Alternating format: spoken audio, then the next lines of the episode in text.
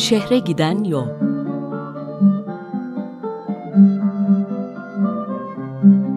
Bir İstanbul programı.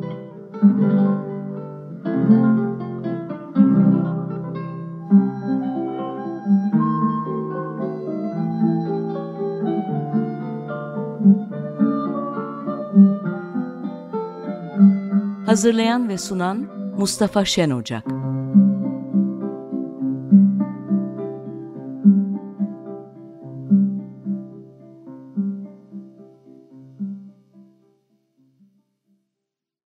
Günaydın değerli izleyiciler, dinleyiciler. Evet, karlı bir İstanbul sabahından selamlıyoruz sizi. Ee, herhalde çok güzel görünen yerleri var İstanbul'un bu kar altında.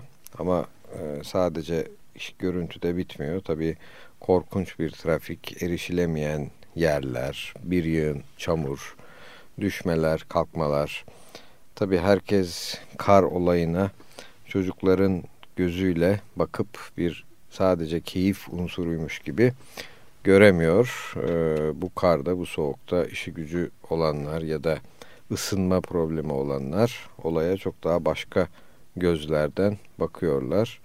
Umalım ki herkes kazasız belasız ve yeterince sıcak ortamlarda gerekli etkinliklerini gösterebilsin. Şimdi evvelki hafta gazhanelerden bahsetmiştik. Önce o konuda bir not iletmek istiyorum.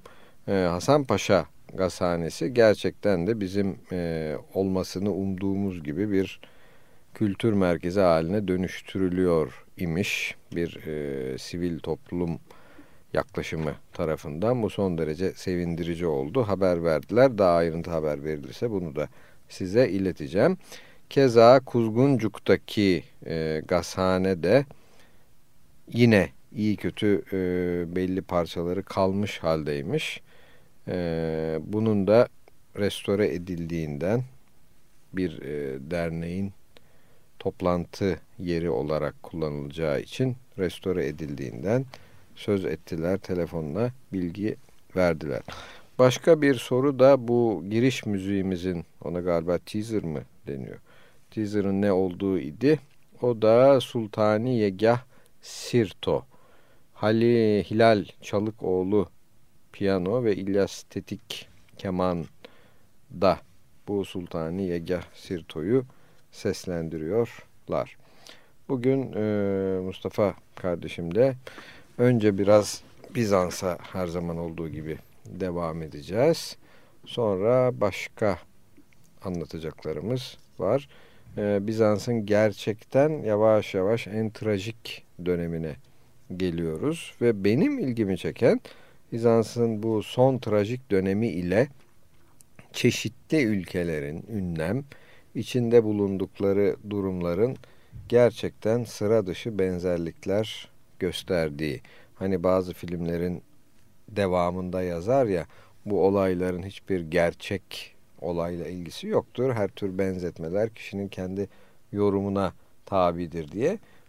Ben de bu lafı sadece kişiler kendi yorumları ile Bizans'ın son durumunu isterlerse çeşitli ülkelerin son durumlarına benzetebilirler diye söylüyorum.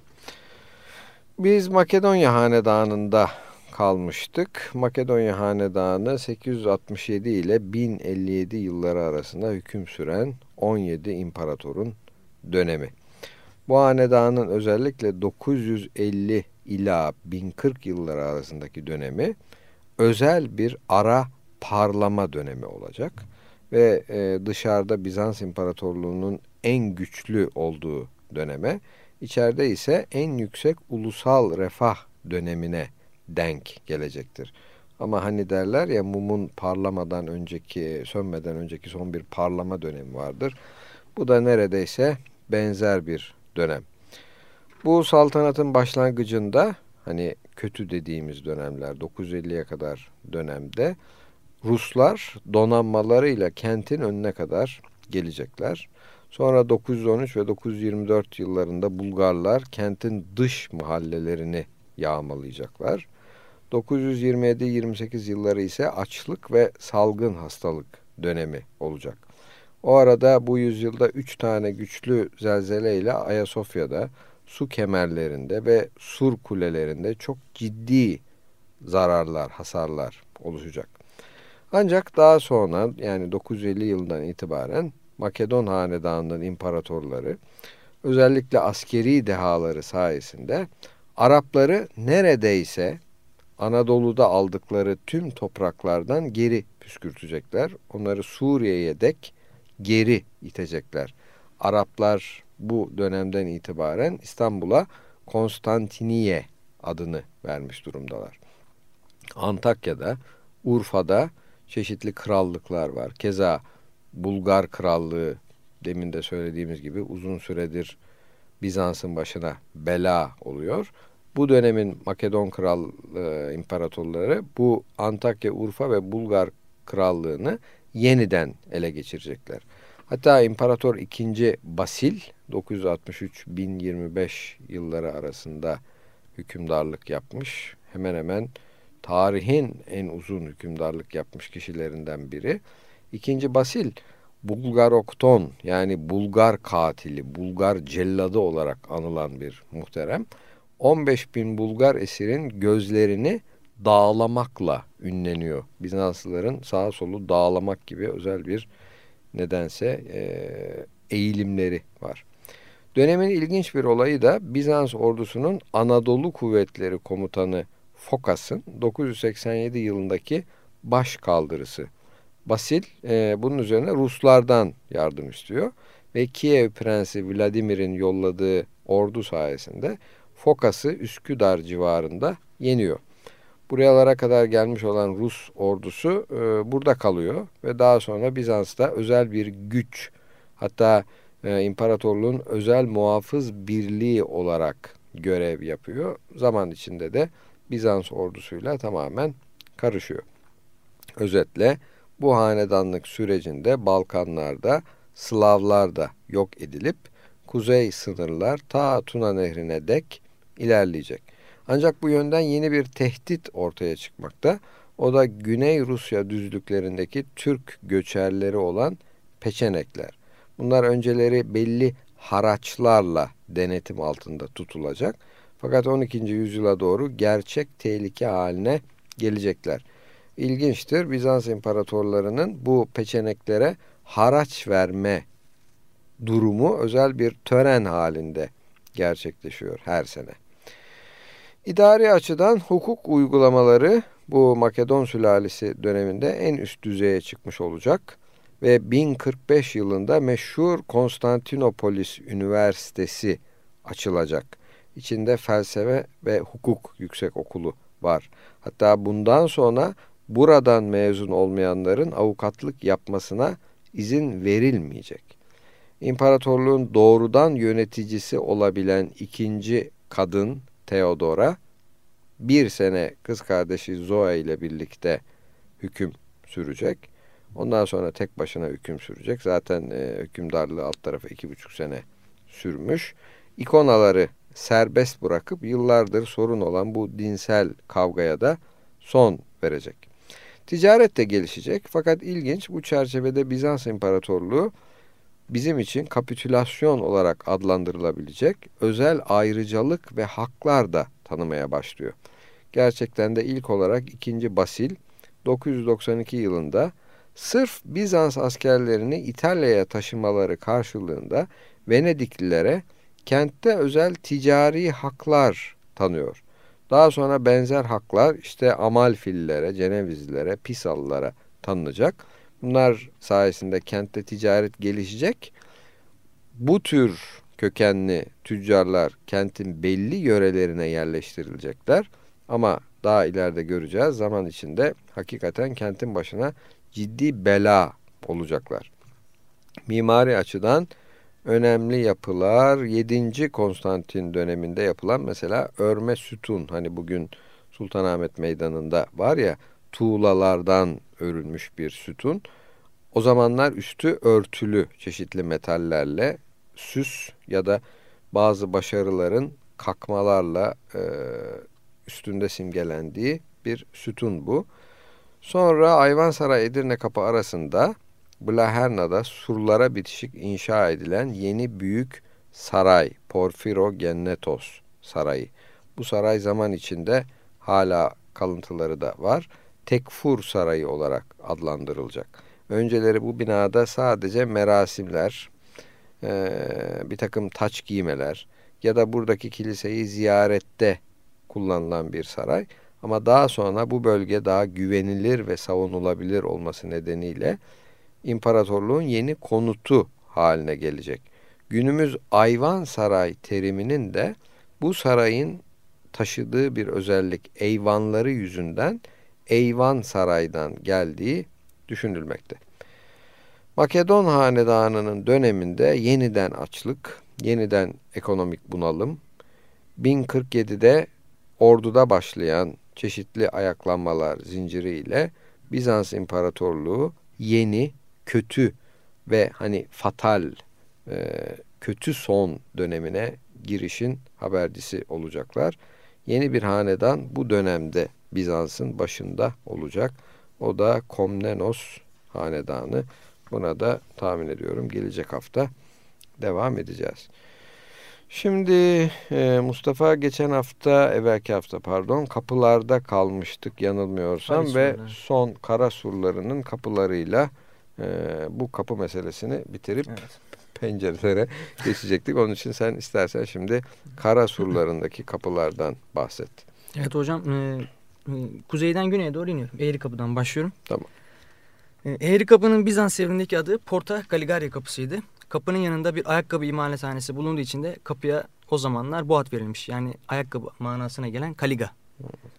Osmanlı zamanında kapının kanatlarının karşılık gelmemesinden ve eğriliğinden dolayı da eğri kapı adıyla anılmış.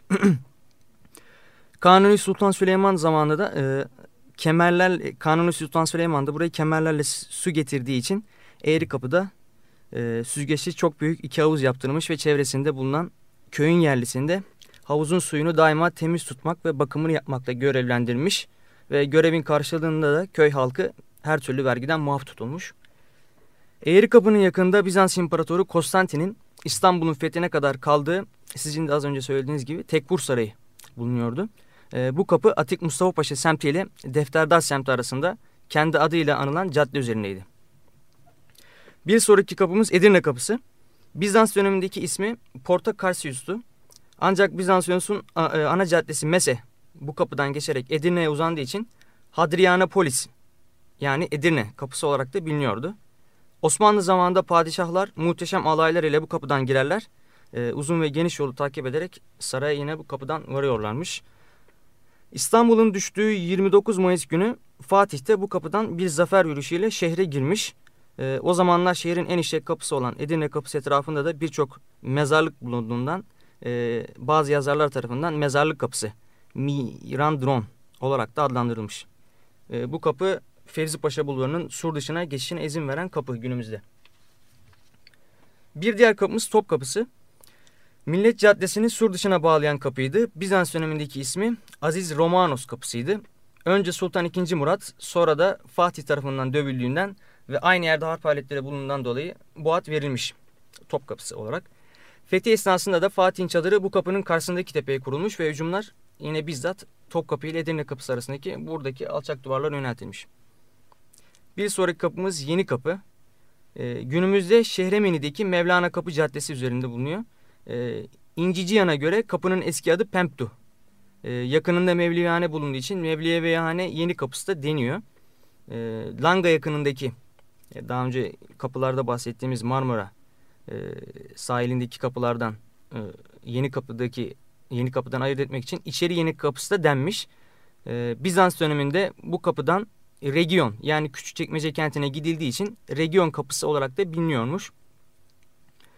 Kapının dışındaki yazıtlardan birinde Theodosios'un emri üzerine Konstantinos bu güçlü duvarları iki aydan kısa bir süre içinde inşa etti.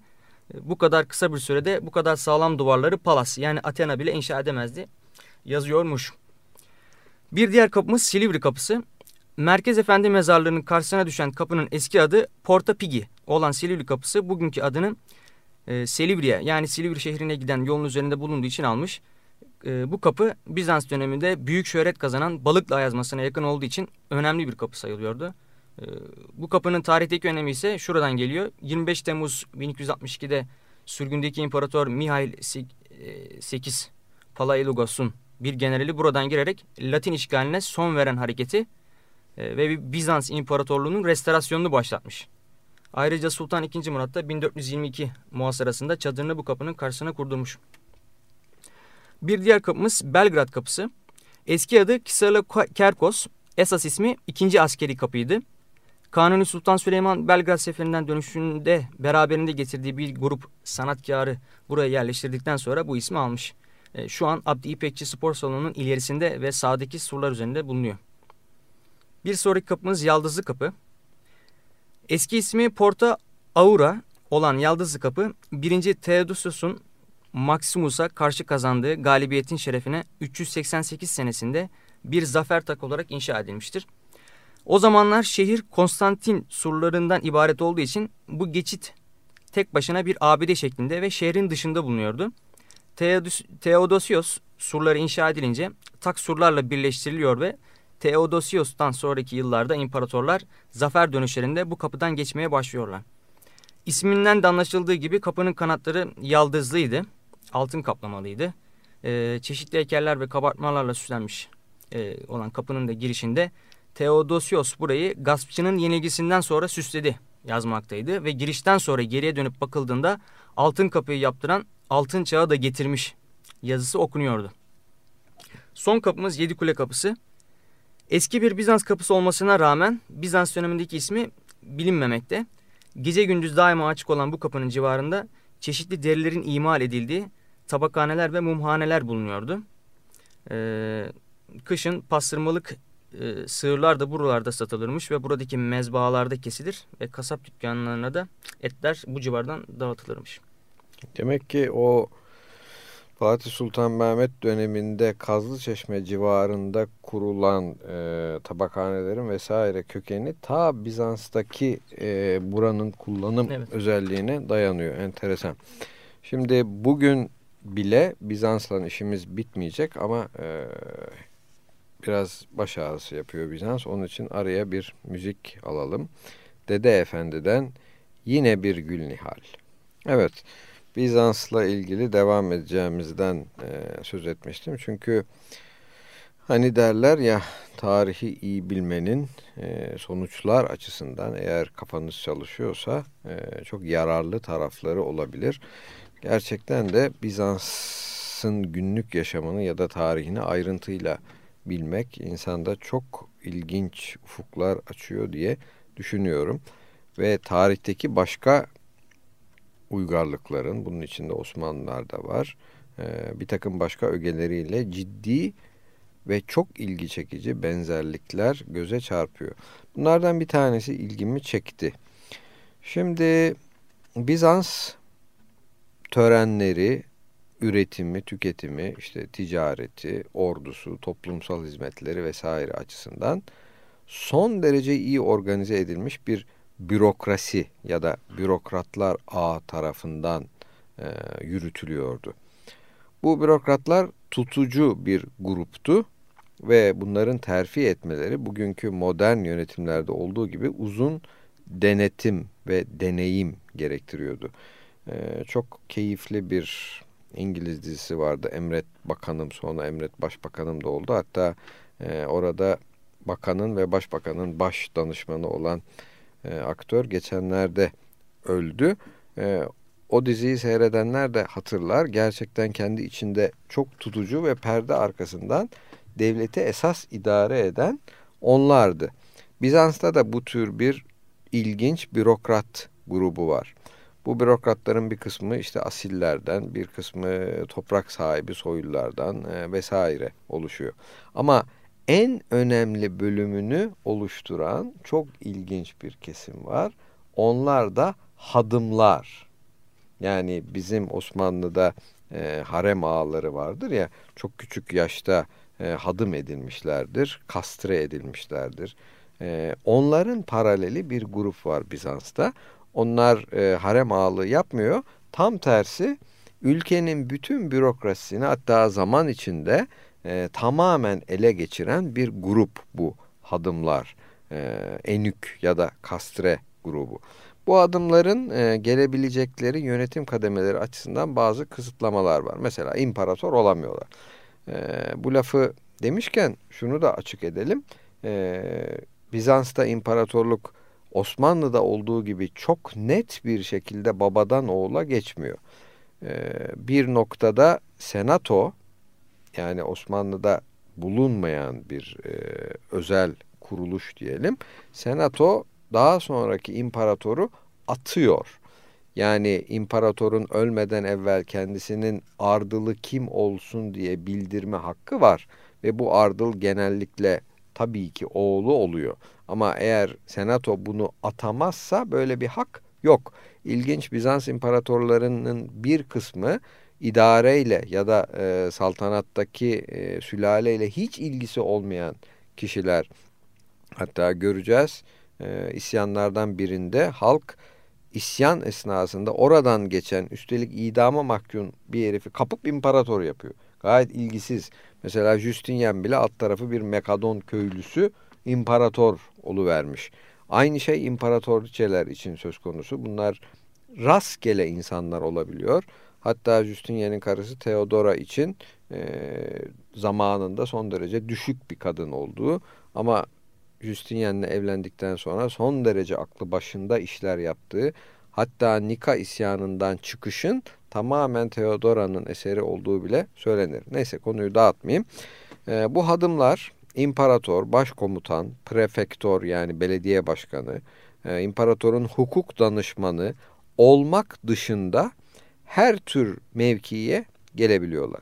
Şimdi bunların bu kadar özel ve çok üst düzey mevkilere gelebilmelerinin bilinci tahmin ediyorum cinsellikleri olmayışı, buna bağlı olarak aile sorunları olmayışı, dolayısıyla da yaşamlarını sadece ve sadece özel olarak bir tür yönetime hasredebilme özellikleri olması. Yani bu adamların hayatı ilgilendikleri olayı yönetmekle geçiyor ve tek amaçları da bu yönetim kademesinde en üste kadar gelebilmek.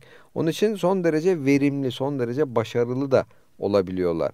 Hatta e, yoksul aileler çocuklarını kendileri özellikle hadım ettiriyorlar ki onlar e, ileride Bizans'ta belli düzeyde yöneticilik e, noktalarına kadar gelebilsinler. Ve gerçekten de özellikle Bizans'ın son dönemlerinde bu hadımlar bütün yönetim e, kademelerini ele geçirebiliyorlar e, kendi aralarında. Ha, yönetim ne kadar iyiydi, kötüydü o e, başka bir tartışma konusu. Bizans'ın son dönemlerinin son derece trajik olduğunu bugün e, başta konuşma başında söylemiştik. Bizans'ta çok yoğun ve abartılı bir dinsellik göze çarpıyor. Bunun kaynağı da Bizans'ı saran, özellikle son dönemlerde Konstantinopolis'i saran zor ve güvensiz ortamın olması. Hele ki son 500 yılda düşünün bir halk hep korku ve belirsizlik, hep açlık veya vebadan ölmek, hep yanmak veya zelzelede enkaz altında kalmak, her an bir acımasız düşmanın çünkü nasıl basil göz e, dağılıyorsa Bulgarlar da her an kafa kesmeye hazır bir şekilde surun dışında bekliyorlar.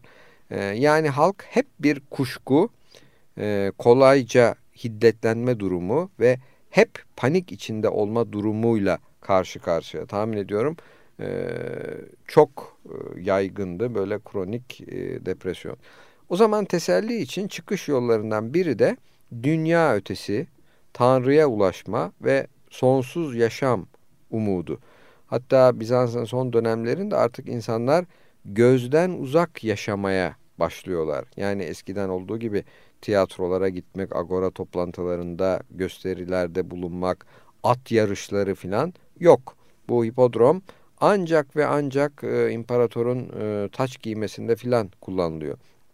Hayatları evde, işte, özel şapellerinde, e, ya da kiliselerde bir takım yortuların kutlanmasıyla geçiyor. e, bu gerçek anlamda bir e, dindar yobaz ortaçağ anlayışı. Bugün aktarmak istediğim esas şey e, bu yobaz anlayış sonunda çok tuhaf çilecilik anlayışlarına kadar gidiyor. Bu çileciliklerden bazılarının örneklerini vermek istiyorum. Tamara Talbot Rice'ın Bizans'ta Günlük Yaşam adlı kitabından bilmiyorum bulunabilir bir kitap mı? Göçebe yayınlarındanmış. Tamara Talbot Rice'ın Bizans'ta Günlük Yaşamı. Mağaralarda yaşamak üzere diğer insanların dünyasından kaçan münzeviler, bunlar mağarada yaşıyor, ya da ağaçlarda yaşayan dendritoslar, yani adamlar resmen ağaçta yaşıyor. Bunlar meyve ve otla beslendiler ve uyanık oldukları saatleri dua etmekle geçirdiler. Birçoğu ruhlarını bedenlerini geçirdikleri deneyler kadar ağır deneyler geçiren sanrılara yani halüsinasyonlara yol açana kadar kendi açtıkları yaralarla bedenlerine işkence ettiler.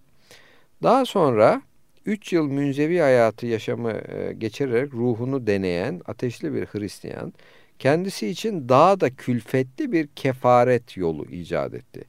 Yaşamının geri kalanını Suriye ile Kilikya arasında diktiği bir sütunun üzerinde ayakta durarak geçirmeye karar verdi.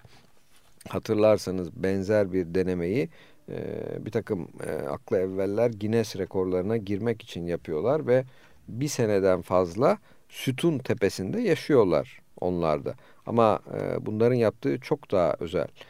Böylece Simeon daha sonra sütun üzerinde yaşayanların isimlendirildiği gibi stilosların ilki oldu.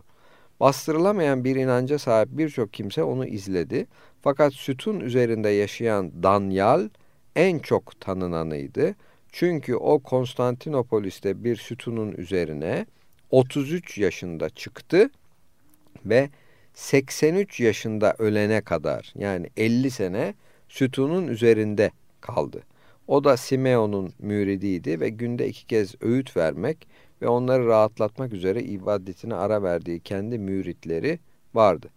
Bu sütun üzerinde yaşayanlar 40 gez, dirsekten orta parmağın ucuna kadar uzunluk ölçüsü yüksekliğinde ve uyuduklarında onları düşmekten koruyan demir parmaklıklarla çevrili yani bir anlamda bir kafes, sütunun üstünde bir kafes, çevrili sütunların üzerinde ayakta durarak yaşarlardı.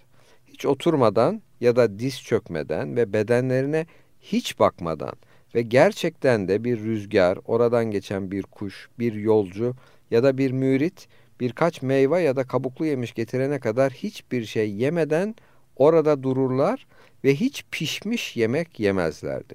Aşırı sıcak ve soğuğa dayanır, bazen güneşten kör olur, bazen de buzlarla kaplanırlardı. Temizliğin tanrısal olmak gibi hiçbir iddiası bulunmadığı bir çağda bu gibi insanlar leş gibi kokarak pislik içinde yaşarlardı. Danyal öldüğünde ayakları sürekli ayakta durmaktan ve ayaklarındaki yaralardan beslenen mikroplar sonucu oluşan enfeksiyonlardan harap olmuştu. Keçeleşmiş saçları geçen kuşlara yiyecek olabilir düşüncesiyle öldürmekten kaçındığı bitlerle doluydu.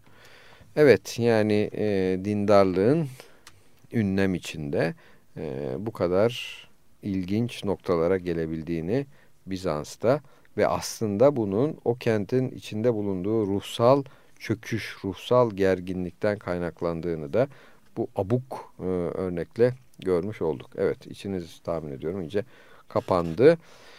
Şimdi Vangelis'ten 1492 kasetinden tahmin ediyorum e, sükun verici bir parçayla devam edelim.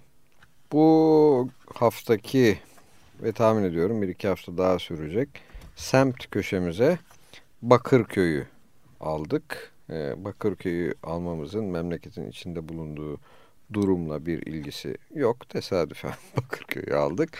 E, belli bir süre Bakırköy'den bahsedeceğiz ve burada aktaracağım bilgiler ve metinler iletişim yayınlarının İstanbul kitaplarından çıkmış olan Turgay Tuna'nın Bir Zamanlar Bakırköy adlı kitabından. Tekrar ediyorum. İletişim İstanbul Kitapları Turgay Tuna'nın Bir Zamanlar Bakırköy adlı kitabı. Bu kitabın başında Bakırköy'e ait bir tarihçe var. O tarihçe Bakırköy'ün e, uzun uzun Bizans'la ilgisini anlattığı fakat biz bugün Bizans'tan belki de gereğinden fazla konuştuğumuz için e, oraya daha sonra gelecek hafta gireceğim. Bugün doğrudan doğruya Turgay Tuna'nın, Turgay e, abinin diyelim çünkü aynı okuldan mezunmuşuz. E, Bakırköy Meydanı ile ilgili anılarını okuyarak başlamak istiyorum. Bakırköy Meydanı. Evimizle çarşı arasında tren köprüsü gibi Bakırköy Meydanı da geçiş yolumuzdu. Kim bilir yıllar boyu kaç kez arşınlamıştık o yolu. Aslında meydan Bakırköy'ün merkeziydi. Randevular orada verilir, otobüslere, dolmuşlara oradan binilip gidilirdi. Meydanın tam ortasındaki ufak çiçeklik ve çiçekliğin içinden yükselen elektrik direği gidiş geliş yollarını birbirinden ayırırdı. Benim çocukluğumdaki meydanın en önemli tarafı milli bayramlarda yapılan törenlerdi.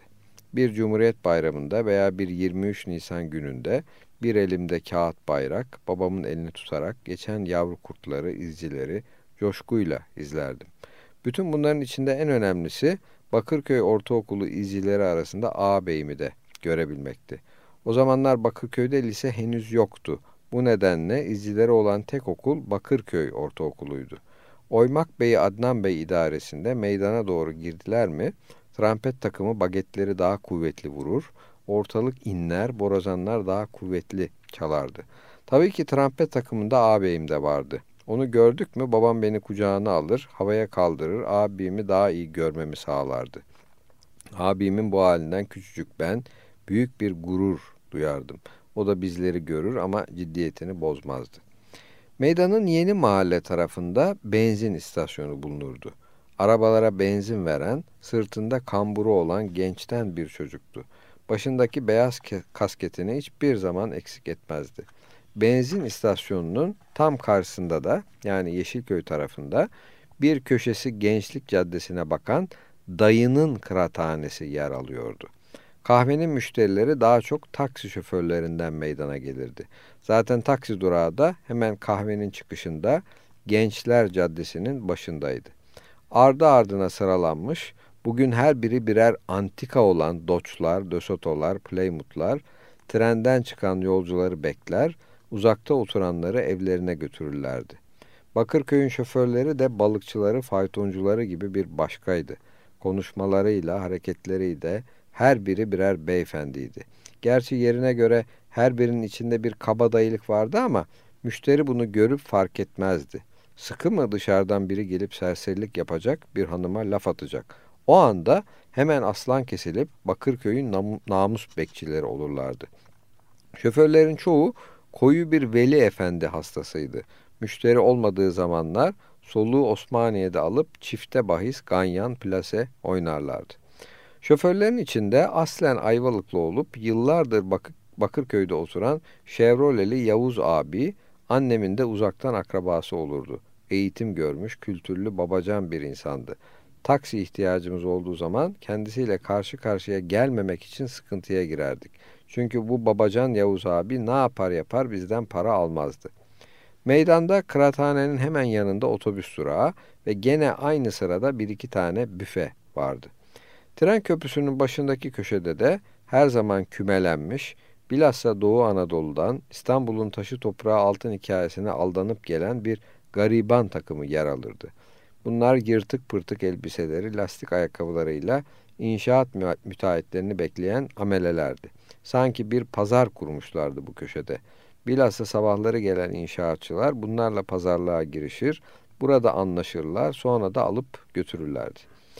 Tren köprüsünün tam üstünde de istasyon girişinde Bakırköy'ün Nimet ablası Aykut ağabeyin piyango e, gişesi bulunurdu.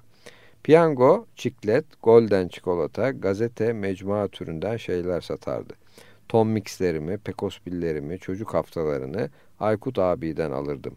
Ama onun biraz aşağısında çarşıya doğru inerken sağ tarafta yer alan uçak gişesi piyango bileti satışlarında daha çok müşteri çeker, rekor kırardı. Burasında Yüksel ağabey ile babası işletiyorlardı. 1960'lı yılların başlarında meydanın mezarlık köşesinden kalkmaya başlayan Taksim Bakırköy otobüsü benim otobüsümdü. Yatılı okulda okuduğum için pazartesi sabahları bu otobüsle gider, hafta sonlarında da gene bu otobüsle dönerdim. Otobüs genel olarak Bakırköy sosyetesini, Bakırköy'ün kalbürüstü insanlarını taşırdı. Çünkü otobüsle Taksim istikametine gidenler genel olarak avukat, doktor, tüccar, memur gibi Taksim taraflarında çalışan kimselerdi. Bunun yanında sabahları otobüsü dolduran öğrenciler Galatasaray, Notre Dame de Sion Lisesi, Tarhan Koleji veya Zorafyan Rum Lisesi gibi okullarda eğitim görüyorlardı. Ders yılı içinde bilhassa kış aylarının o karanlık sabahlarında otobüsün içindeki gırgır ve şamatadan Taksim'e kadar yolun nasıl geçip bittiğini anlamazdık. Tabii ki otobüste platonik aşklar da yaşanmıyor değildi. Benim göz ağrım ise Zapyon Rum Lisesi'nde okuyan Asula idi. Ah Asula ah. Onun için evden otobüse 200 metre engelli de atlet hatta müzmin bir şair bile olmuştu. Evet gelecek hafta Bakırköy'e biraz tarihçesi sonra da Bakırköy'ün çarşısıyla devam edeceğiz. Tahmin ediyorum özellikle o çarşı esnasında pek çok kişi oraları bilen pek çok kişi bir takım anılarının yeniden canlandığını görecek. Şimdi başlangıçta sözünü ettiğimiz bu Hilal Çalıkoğlu İlyas Tetik ikilisinin piyano keman e, eserlerinden bir tane daha dinleyelim. E, o da Mahur Saz Semaisi Refik Talat Bey'in. Bugünü İstanbullu İslam Çöpi'nin bir e, yazısıyla bitirmeyi uygun gördüm. Çünkü hem göreceksiniz e, betimlediği manzara şu andaki duruma uyuyor. Hem de herhalde bazılarınızın ağzında özel bir tat bırakacak bir içeriğe de sahip. 1940'ların kışı, ilkbaharı, yazı ve sonbaharı indi mi İstanbul üstlerine? Benim küçüklüğümün pazar tekkesi, romantik Amerikan filmlerinin küçük kasabaları gibi güzellik ve şirinliği bir slide kümesi gibi değiştirirdi gün be gün. Bir insan terbiyesi ve kıyafet gardırobu taşıyan tramvaylar, Şehremini Topkapı arasında benim oturduğum semti 2-3 nazik çan sesiyle şereflendirir, sakinlerini iki basamaktan sonra Arnavut Park ile yola indirir, akabinde günlük hayatın hepsini arkasından çekiyormuşçasına gözden kaybolurlardı bir süre sonra. Kar alabildiğine güzel yağardı bütün kış. Gökyüzünden yeryüzüne pike yapan cansız beyaz kuş yığınları sokak ve patikaların kulvarlarını kapatır, evlerin damları bir kireç kuyusuna dönüşür ve insanlar düşük termometre boyuna kendilerini uydurmak için elbiselerinin hacimlerinde kalınlaştırma ve darlanma yaparlardı. Ev bacalarından çıkan beyaza az gri karıştırılmış taş kömürü dumanları göğe doğru titreşimli yükselirken çığlıklı sığırcık ve karga sürülerine rastlandığında sanki bir tabiat kavgası olur. Bazen kuşlar, bazen duman, rota değiştiren bir yenik durumuna düşerdi. Kış soğuk bir tundra gibi semtin ayakları altına serilince evin reisi nafaka için üşülü bir mesaiye çıkar. Hanım erişte, tarhana, un ve turşu stoklarını tekrar gözden geçirir. Çocuklar okuldan arta kalan saatlerde tabiatın bir ulu dağa çevirdiği mahalleyi kızaklar, kayaklar, kardan adam ve kar topu oyunu ile yaramazlığı bir Luna Park görüntüsüne çevirirdi. Topkapı, Takkeci, Maltepe, Tepebağ, Cevizli Bağ, Çırpıcı, Davutpaşa, Yenibahçe, Silivri, Mevlana Kapı ve Yedikule bizim çocukluğumuza her türlü oyunun ve vücut boşalımının uçsuz bucaksız bir kreşliğini yapmakla kalmaz. Damaklarımıza dev bir manav marketin bugün İstanbul'da hiç kalmamış eski lezzetlerini dökerdi katre katre.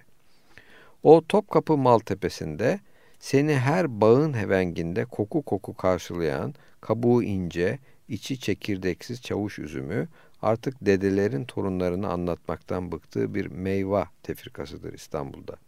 O takkeci yeşilliklerinin kuytuluklarında her ağza gülümseyen kınalı yapıncak, hem üstündeki buğusu hem sarıdan kahverengine dönen benekleriyle bir ressam fırçasının kurumuş boyalarıdır sanki. Topkapı Davutpaşa Deresi'nin tencere dibine benzeyen alüminyon ve kum karışımı toprağına ekilip büyüdüğünde bir denizaltı torpili şeklini alan, kokusu ve lezzetiyle rakıya en güzel partnerlik eden topatan kavunu, eski İstanbul meyhane fotoğraflarından hazin hazin bakmaktadır insanlara şimdi. Aynı yörede topatanla meyve komşuluğu yapan Çitili Hasan Bey gibi türler, İstanbul'un meze literatüründen kaçmış, Trakya'nın kızgın güneşine ve çoraklığına sığınmıştır artık. Aynı derenin mahsulü olan zeytuni yeşil renkli, orta boy, ince kabuklu ve az çekirdekli, kendine hastada olan kütür kütür kumdelen karpuzları şimdi yerlerini azgın tohumlu, Diyarbakır taklidi kösele kabuklu azmanlara terk edip manav vitrinlerinin tarihçelerinden aşağı yuvarlanmışlardır. Tepe bağı, Cevizli bağı ve Silivri kapıyı boydan boya kaplayan incir ağaçları, özellikle Deli Fehmi'nin müstesna bahçesiyle İstanbul'un en nadide ürünlerini yetiştirir. Sarı ve yeşil lop gibi harcı alem, cinsleri yanında Sultan Selim, deve tabanı ve siyah kavakı yemek eski İstanbullular için bir ayrıcalıktı. Beyoğlu balık pazarında Rumeli kavağından gelen siyahlar hariç, Aydın ve İzmir yörelerinden gelenleri sandık ve tablolarda dizili gördükçe çocukluğumun Sultan Selim ve deve tabanlarını hatırlar, bunlara hangi zevksizler yiyor acaba diye mideden kalkıp damağımın ucuna gelen isyanları oynarım hep. Şimdiki Merter, tek tük un değirmeni, az haneli yerleşim alanı ile benim çocukluğumun armut ve dut ağaçlı bir uçsuz bucaksız ormanıydı adeta. Buraya girdiğinizde şekli kız memesine benzeyen, sarısı ve kırmızısı sanki ressam paletinden düşen Musta Bey diye bir armut türü sizi karşılar. Ağzınıza attığınızda şekerle tereyağı karışmışçasına hem yumuşak hem kaygan bir kitle olarak midenize ini verirdi. Bey parmağı denen beyazı ile çingene küpesi isimli siyah dut, yarım kiloya varan oranda yenildiğinde o çocuk vücudumuzda bir kalori taşması olur. O hızla akşama kadar yemek ihtiyacını duymadan oyun kurtlarını alabildiğine dökerdik. Bayrampaşa Deresi'nin çok güneş gören sırtlarında, yeşil kuytuluklarda saklanan, orta boy bir tesbih tanesi hacmindeki Osmanlı çileği, gerek kokusu gerek lezzetiyle dayanılmaz bir iştahtı İstanbullu için. Kozlu mezarlığı daha bu kadar geniş olmadan önce İstanbul'un en güzel çitlenbiğini, bademini ve aşı cevizini barındırır. O İstanbul toprağı suyu ve güneşiyle kendisini ören kabuk iki diş darbesiyle kırılıverirdi zahmetsizce. İstanbul'un şehir olarak taşranın çöp tenekesine döndüğüne yanarım. Hem de pek çok. Ama ondan çok yandığım 50 yıl önce kaybettiğim İstanbul'un manav dükkanıdır. O yapılmaz artık. O yapılamaz. Evet, bugünkü programımızı kapatıyoruz. Telefonlarımız 0212 296 23 89. Mail adresi acikradyo@acikradyo.com.tr. Benimki de mısukrus@yahoo.com idi. Haftaya görüşmek üzere. Bu karlı ve soğuk günlerde hepinize olabildiğince keyifli ve sağlıklı günler diliyoruz.